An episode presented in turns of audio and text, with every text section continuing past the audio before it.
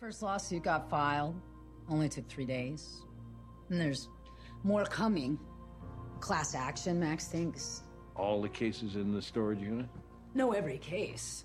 Every defendant that was put away with evidence from our lab the entire time that David Hodges was at CSI. That's insane. It could be hundreds. Thousands. And there's precedent. That lab tech in Boston, there was a scandal in Houston, too. Max has held off the DA this long, but they're gonna charge Hodges. They have to. We're not gonna let him take this fall. That's a nice thing to say. Well, what's the plan? You didn't come all the way to Vegas to sit on the sidelines. What do we do now? What we always do, Jim. Follow the evidence.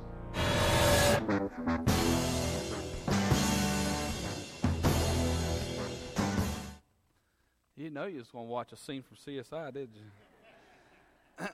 You know, there's not too many crime dramas. I'm gonna feel like I'm a little far from y'all. I'm gonna come a little closer. Can't hear me? Can you hear me now? there are not too many crime dramas that I haven't seen over the last 20 years. Anybody else? I've seen a lot of them. CSI, NCIS, Criminal Minds. I've seen just about every one of them. Uh, I like the going and finding the who did it and all that, the mystery. You know, I even watched them when I was growing up. Anybody ever watch Matlock or any of those older ones? You know, they were great, weren't they?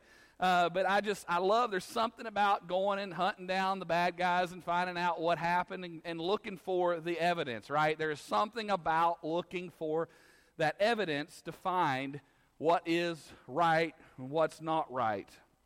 And so uh, today, that's what we're going to talk about. We're going to talk about the Easter evidence. And uh, if you don't uh, know who the perpetrator is, what does the evidence do? You collect the evidence and it lets you know who did it, right? It lets you know what they did, how they did it, all those things. And the definition, if you were to look up the word for the definition uh, for evidence, you would see that it is something that furnishes proof, something that, perni- that furnishes proof. Now, first, let me begin by saying that I believe in the resurrection of Jesus. Amen? I said, I believe in the resurrection of Jesus. Amen? Amen. There is something about that. I believe that Jesus went to the cross. I believe that he died on that cross. And I believe that on the third day, that weekend of the Passover, that he rose from the grave. And here's my evidence. Jesus claims in John chapter 14, verse 6. He says, I am the way and the truth and the life. No one comes to the Father except through me. And I want you to understand that without the resurrection, this verse doesn't make sense. There are six items about Jesus' life that proves he is the Son of God. Here they are, real quick his virgin birth, his sinless life, his miracles, his substitutionary work on the cross, his bodily resurrection from the dead, his exaltation to the right hand of God. If the resurrection did not happen, then Jesus is not the Son of God. Then he's not the Messiah, and we're still waiting on the Messiah's return. That is if the resurrection did not happen. But I truly believe that the resurrection happened. 1 Corinthians chapter 15, verse 17 through 18 says, And if Christ has not been raised, your faith is futile. You are still in your sins. Then those also who have fallen asleep in Christ are lost. Here is the events that happen after the Sabbath, okay? So I want you to understand this. We're going to go through these a little bit here. After 6 o'clock on Saturday, when the Sabbath was passed, Mary Magdalene and the other women, they purchased spices and they planned to complete the preparation of the body very early on the following morning, the first day of the week. And when they visited the grave at dawn and they discovered that the stone had been rolled back from the doorway, they were a little bit puzzled. They were alarmed. What happened to our Savior? Mary Magdalene, assuming that the body had been removed, she took off to notify the disciples while the other women approached the tomb more closely. And upon entering, they were confronted by an angel. And, they, and this angel informed them that Jesus had risen, and the angel pointed out the place where he had been laid. And there, there was still the grave clothes that were still there. And they were frightened. They were unnerved by this surprising news. And so they returned to Jerusalem only to meet Jesus, who instructed them to tell his disciples to proceed into Galilee where he would rejoin them. And Mary, in the meantime, she informed Peter and John, who ran to the tomb to investigate. And John, having observed the grave clothes, evidently concluded that although the tomb was open, the body uh, was still inside. But Peter, following a few steps behind his companion, he enters immediately and he discovered that the body was actually missing. Puzzled by the strange phenomenon and convinced that some unusual event had taken place, the disciples returned to their own group. And Paul says this Paul gives a list of those people that Jesus appeared to after his resurrection. In 1 Corinthians chapter 15, verses 3 through 8, it says, For what I received, I pass on to you as of first importance that Christ died for our sins according to the Scriptures, that he was buried, that he was raised on the third day according to the Scriptures, and that he appeared to Cephas. Cephas is Peter. And then to the other 12. And now we know that there was only 11 left, but they always refer, when they refer to the disciples, they refer to them as the 12. And after that, he appeared to more than 500 of the brothers and sisters at the same time, most of whom are still living, though some have fallen asleep. Then he appeared to James, then to all the apostles. And last of all, he appeared to me also as to one abnormally born. You see, I want you to understand something. I want us to take a look at maybe what each one of these are seeing, what they're looking at, what they're understanding, what they're knowing. I believe that if there was ever a witness, if we could somehow have a court case to try to figure out if the resurrection was real, then I think each one of these people would come up and say, Hey, let me tell you something. I seen Jesus. I saw him after I saw him die on the cross, I saw the empty tomb. I saw that nobody was there no more. I saw that he's alive. He met me on the road. He talked to me, and I've seen everything. I believe that they could give us witness accounts. I mean, think about Peter for just a moment. Peter, this guy, I mean, he was there all the time. Peter said some great things, but he said some stupid stuff too. Anybody ever just said some dumb stuff? You know what I'm talking about? I mean, how many has ever said, man, I need to just take my foot and insert it in my mouth because I just really messed up? You know what I mean? I mean, it happens, right? Well, Peter was great at doing that. I mean, if anybody could mess up, Peter could mess up. And you got to understand something about Peter. Peter was he was loyal. He was always there. I mean, Jesus said, you know, Jesus would say stuff like, you know, hey, I, I need to wash your feet, and Peter would be like, oh, well, don't just wash my feet, Lord. Just give me a whole bath, you know? It's like, what? What are you saying? You know, I mean, Peter's one of those guys that he just made a great statement. Lord, you are the Messiah. You're the Son of God. You know, you are you are greater than anything. And then next thing he knows, he says, I'll never turn my back on you. You could go and you could just see the difference that the things that Peter said. And so so so here here Peter was. He had just made the statements, you know, I'm not I'm never going to deny you. I won't ever turn my back on you. I'll never do those things. And then Jesus tells him, Peter, tonight when the roost before the rooster crows, you're going to have denied me 3 times. Sure enough, that's exactly what happened. 3 times somebody asked him, "Hey, you were with him. You you knew him. You you were there." And he said, "No, I don't know who you're talking about. I don't know this man." And sure enough, those 3 times he had denied him. But then as they walk down, as, as they go through the, the, uh, uh, the, the crucifixion happens, they laid Jesus in the, in the tomb. And, and, Peter's down there. He's one of the first to be there. He's one of the first to look in, one of the first to see. And he's sitting there and he's, he's looking around and he goes, and he's like, he's gone. He's, he's, he's, he's not here. And then we know that Jesus actually confronts Peter's. He, he, he, he goes to him and sees, and, and Peter realizes that he's risen from the grave. And then there's another time before Jesus ascends into heaven that, that he's having, you know, they're, they're, the, some of the disciples are out fishing, and, and Peter comes in, and Jesus has a conversation with him. He says, Hey, hey, Peter, do you love me? He's like, You know I do, Lord. And feed my sheep. In other words, he was telling, he did this three times, it was probably going back to the fact that he denied him three times, but here it was in this scene as well that he's sitting there telling him, you know, hey, I, I know what you did. Jesus knew what he did, but he also wanted Peter to understand that if you love me, then I need you to feed my sheep. You see, there was something about the, the, the thing that took place in uh, Peter's life after the resurrection. The resurrection changed Peter. But see, he wasn't the only disciple. I think you could also look at some of the other disciples. You know, John was one that was always there. He, he always was a part of, of Jesus' life. They call him John the Beloved. You know why? Because a lot of times you'll read the scriptures and you'll see that he's just there, just kind of hanging out, you know. He's just all, it's, it's almost like he was Jesus' little brother. He just wanted to be a part of his life.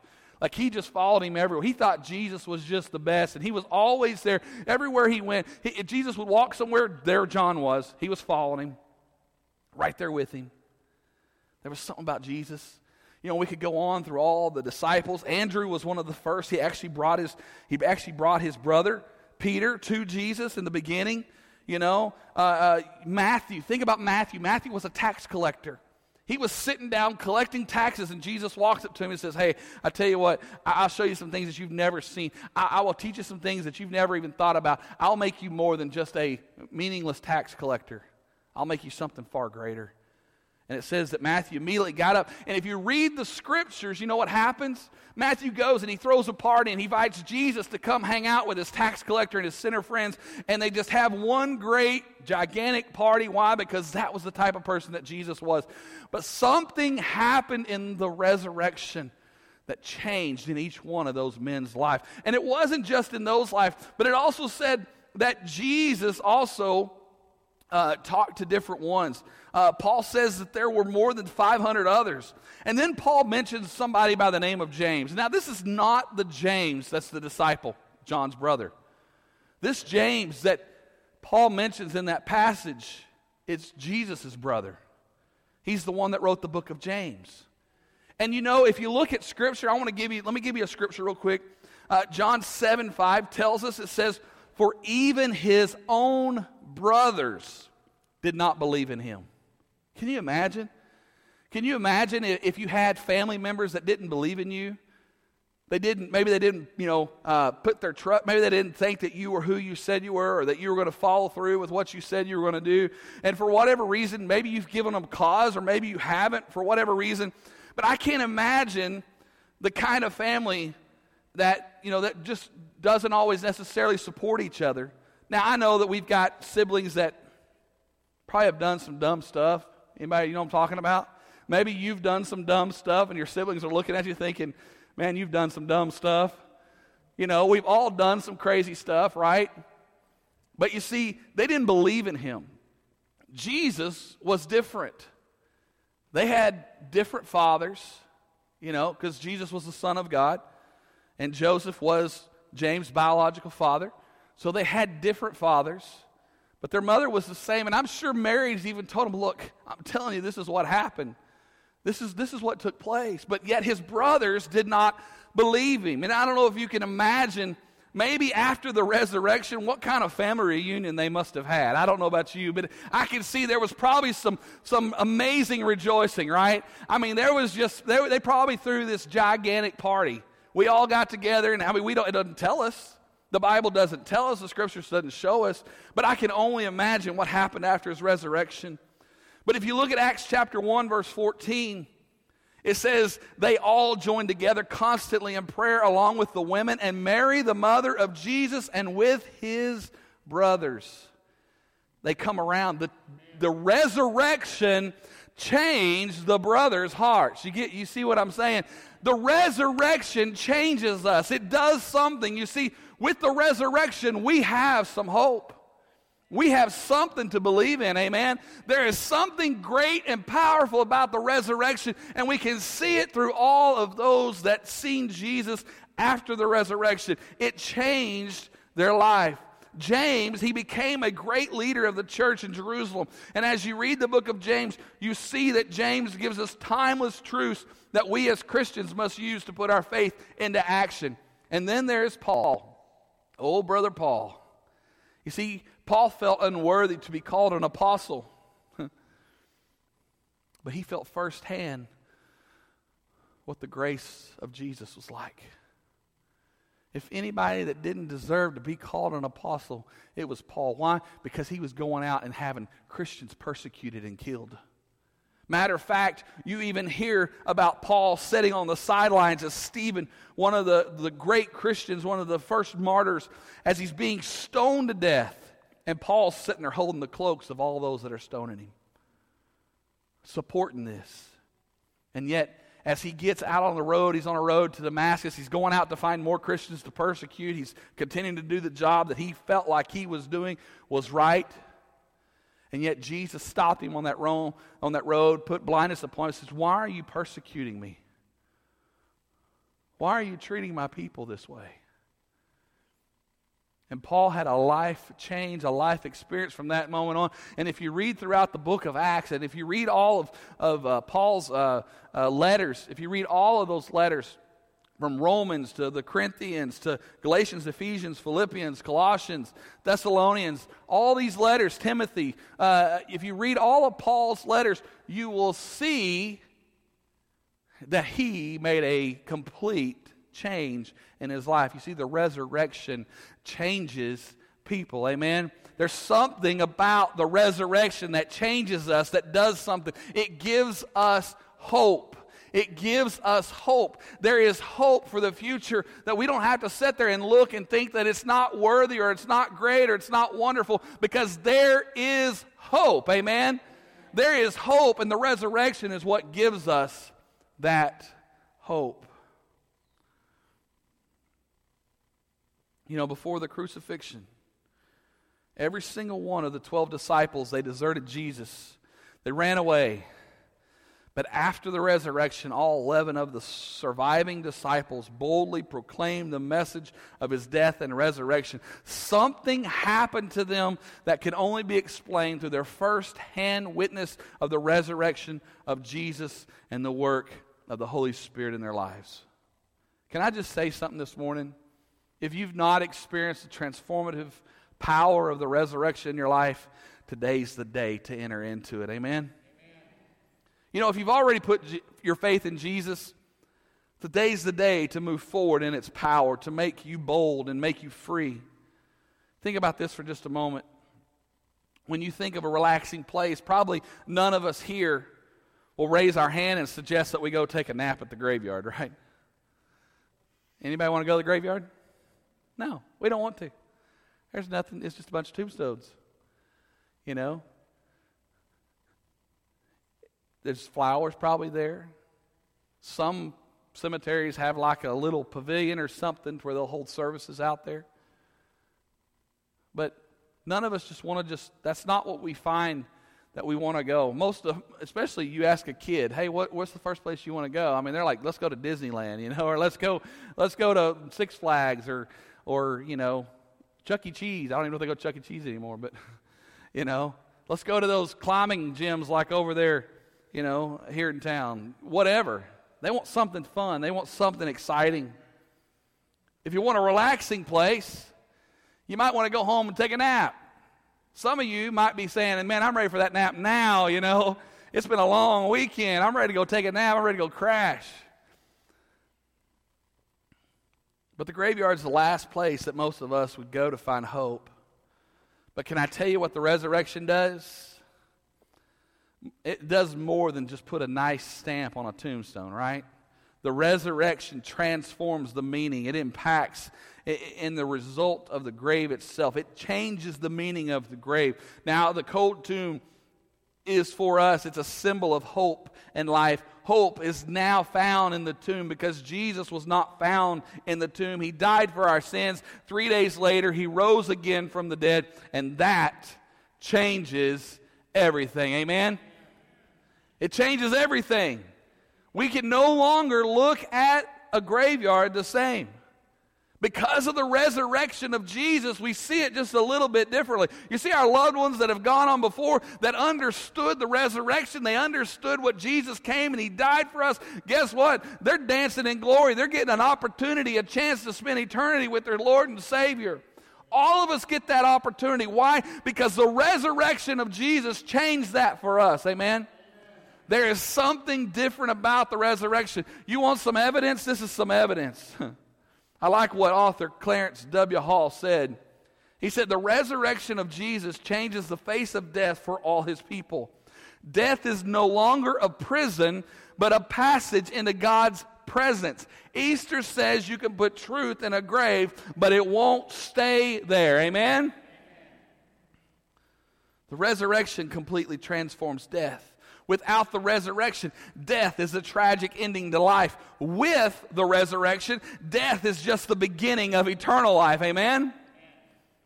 Without the resurrection, death is where our strength finally runs out. With the resurrection, death is where our eternal glory begins. Hallelujah. A Christian's life is now complete. Watchman Nee said, Our old history ends with the cross, our new history begins with the resurrection.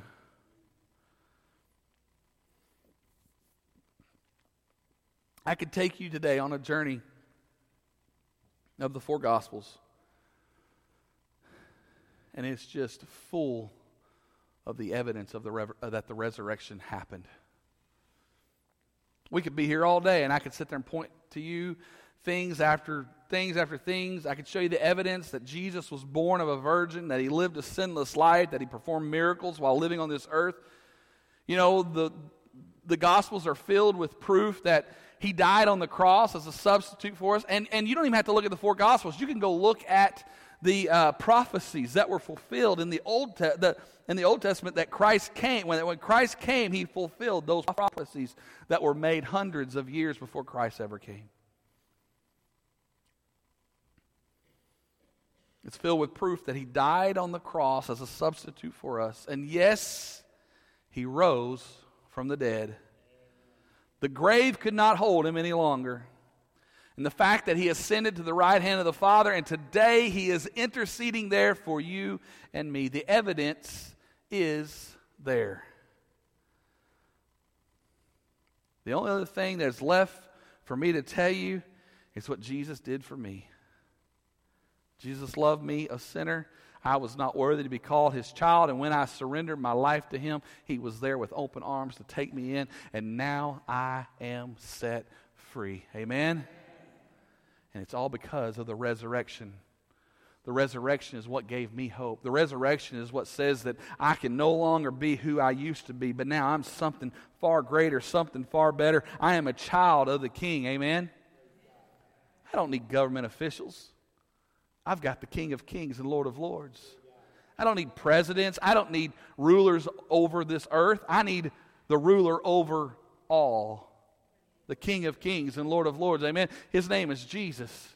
He loves me and He cares for me. And why? It's all because of the resurrection. Amen.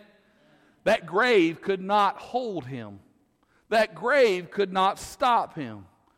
But yet he comes and he lives today, and he's our king and he's our Lord. And that's why I love him. That's what he did to me. He set me free. That's what the resurrection has done for me. The resurrection brings us hope. Amen.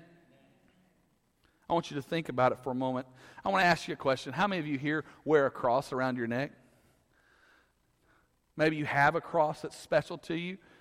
We all have a cross, probably, or have had a cross at some point or another. You know, it's a very popular symbol in today's culture. Yeah, I can go through every store and I can probably find a million crosses that you can buy, right? Some of them are some of them are you know wooden crosses. Some of them are gold crosses. Some of them are little little pendants. Some of them are big crosses. You know, some of them are cross. You know, I don't know how many crosses we sold at the yard sale a few weeks ago that you hang on your wall. Crosses are everywhere, right? You know what? If someone back in the day wore a symbol of a cross, it'd be like us wearing the symbol of an electric chair today. It's gross. No one wants to think about the electric chair, right? It's, it's, it's, it's grotesque, it's evil, it's awful, it's terrible to think about somebody being died by electrocution. But that's what the cross represented back then. It was gross, it was evil, it was grotesque. Nobody wanted to have anything to do with it that you wouldn't, you wouldn't see anybody wearing a cross around their neck.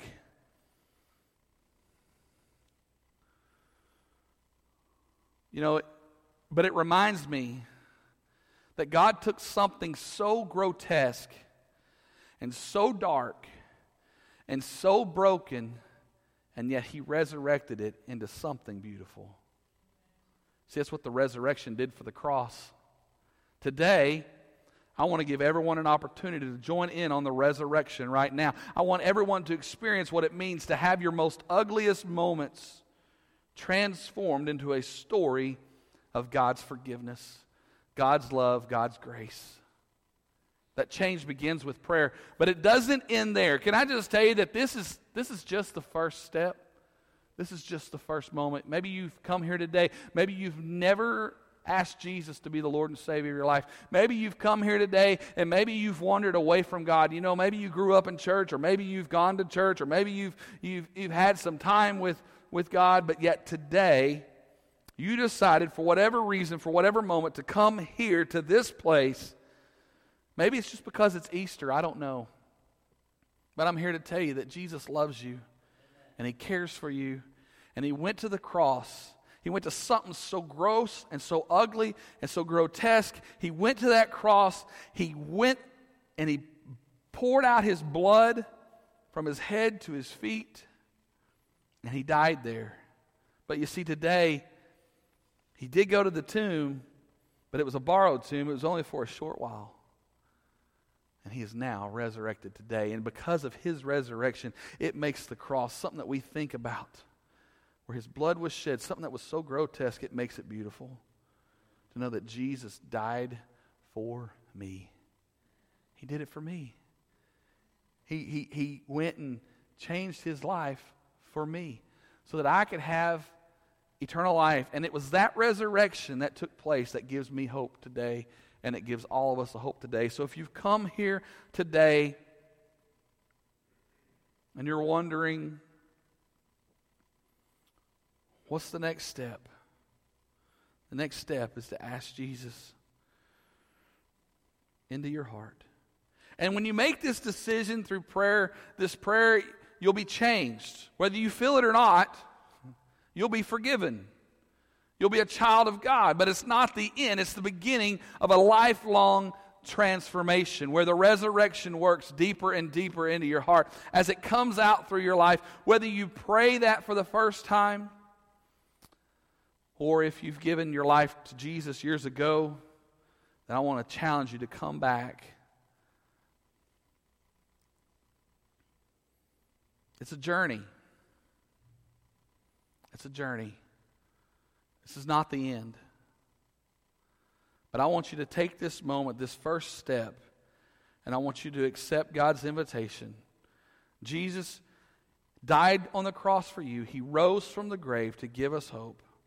And that's why we can pray this resurrection prayer right now. If that's you and you say, I need Jesus in my heart, whether you're here or you're watching at home, you say, I need Jesus. I need Jesus to save me. Can we all bow our heads? Can we all say this prayer together? Say, Dear Jesus, I admit that I am a sinner. I confess that I need a Savior. Today I give my heart to you. Come into my life and make me clean. I want to serve you. I give my life to you. I'm no longer my own, but today I'm yours. In Jesus' name, amen.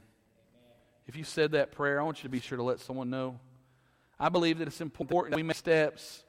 We take these steps from, from today Maybe you've given your life today. You've asked, you've said this prayer. The, the key is, is not just in the prayer that we say. You hear what I'm saying? We have to believe it in our heart. You have to believe it in your heart that Jesus saved you, that He loves you, that He cares for you. A lot of times we walk around and we feel like, man, I, am hopeless. I, I, I, I, you know, I, I, this, this life, I don't understand it. I don't get everything. Or maybe we feel like, well, everything's just grand and glorious in my life. I don't have any problems. Well, great. Let me talk to you and figure out what you're doing so I can change some of the things. But whatever reason, when we ask Jesus to come into our heart and we ask Him to be the Lord of our life, it's a journey now. See, it's not just, that's not one and done. It's not over. But we're going to take the next several steps to figure out this life that we're in. God has a great and glorious life for us. He wants to, he wants to give us things that we've never even imagined. He has so many, just an abundant life. That's what he says I've come to give you an abundant life. That's what I want. I want a life in Christ, living for him, serving him. And that's what the resurrection has done for us. It gives us hope. Amen? Amen. Amen. Hallelujah.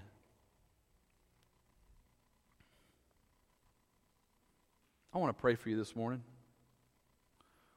Can we all just bow our heads? Can we all stand real quick? I know this is different. You guys look good today. Let's pray. Lord, I just pray for everyone that's here.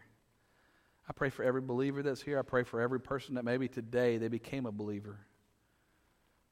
God, I pray that we make this the beginning. Just like, you know, when a new year comes, Lord, and, and we all celebrate the new year, and we're going to make these new New Year's resolutions, and we're going to, you know, we're going to do things differently, and we're going to make some changes in our life, and we're going to be better or whatever. God, maybe there's people that have come here today and they said, you know, I came to church today, it's Easter, and, and I, I want to make this a new part of my life. You know, God, maybe they've loved you, maybe they served you, but they've maybe they've they've fallen away, or, or maybe they've just gotten busy, life has happened, and they haven't made maybe Sunday a part of their life. And God, I want to pray for every person that's here. I want to pray that they make changes in their life. Pray that they make changes in their heart. That they decide today, God, that they're going to make a commitment to you. That it's not just about the things that they may necessarily want for themselves, but yet they want the best that you have for them, God. The resurrection changes everything. It changes this moment today from here on out. And so, God, I pray for every person here. I pray that you show them your love, that they see your forgiveness, that they see your joy, they see your happiness, the, the, all the things that they can experience in you, God, and that they will make this journey from here today for now on. God, I pray that you'd move and have your way in this place. Do a work in these hearts and lives. We give you praise. We give you glory. In Jesus' name. Amen. Amen. You can be seated. Can we sing something?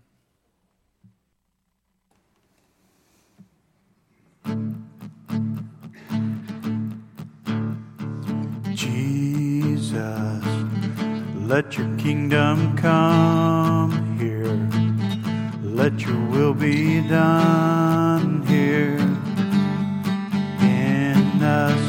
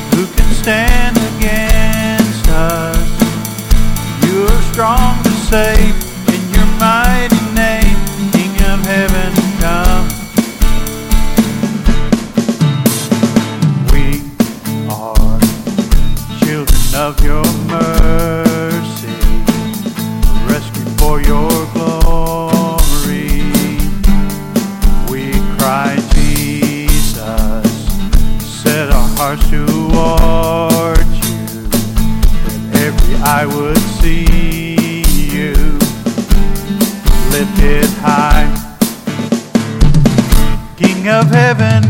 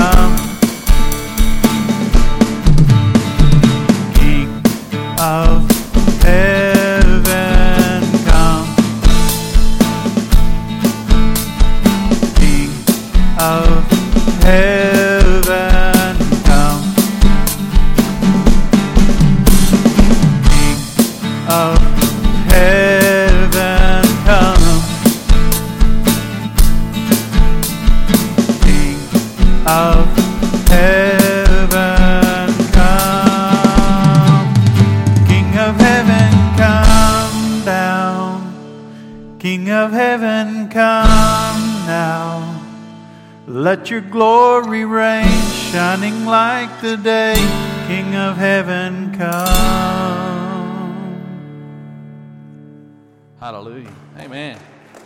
Amen.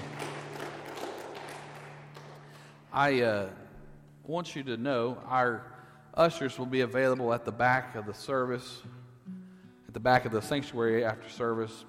But I also want to make you aware of a tithes and offering box that we have now available in the foyer of the church.